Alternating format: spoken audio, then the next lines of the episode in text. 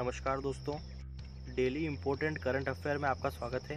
तो चलिए शुरू करते हैं। दिल्ली सरकार ने लॉन्च की नई इलेक्ट्रॉनिक वाहन पॉलिसी। इसके अनुसार नई कारों पर लगने वाले पंजीकरण टैक्स, रोड टैक्स इत्यादि माफ़ किए जाएँगे तथा डेढ़ लाख तक की प्रोत्साहन राशि दी जाएगी। सरकार का उद्देश्य दिल्ली को प्रदूषण मुक्त और अर्थव्यवस्था में रोज़गार प्रदान करना है।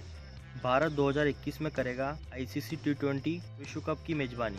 महाराष्ट्र सरकार ने ऑनलाइन कक्षाएँ शुरू करने के लिए गूगल के साथ किया समझौता। नवंबर में रिलीज़ होगी नीना राय द्वारा लिखित अमेजिंग अयोध्या पुस्तक। भारत रूस में होने वाले अवकाश 2020 अभ्यास में लेगा हिस्सा।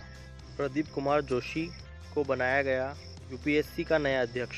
स्पोर्ट्स ने सुरेश रैना, हरमनप्रीत कौर को बनाया अपना नया ब्रांड एम्बेसडर।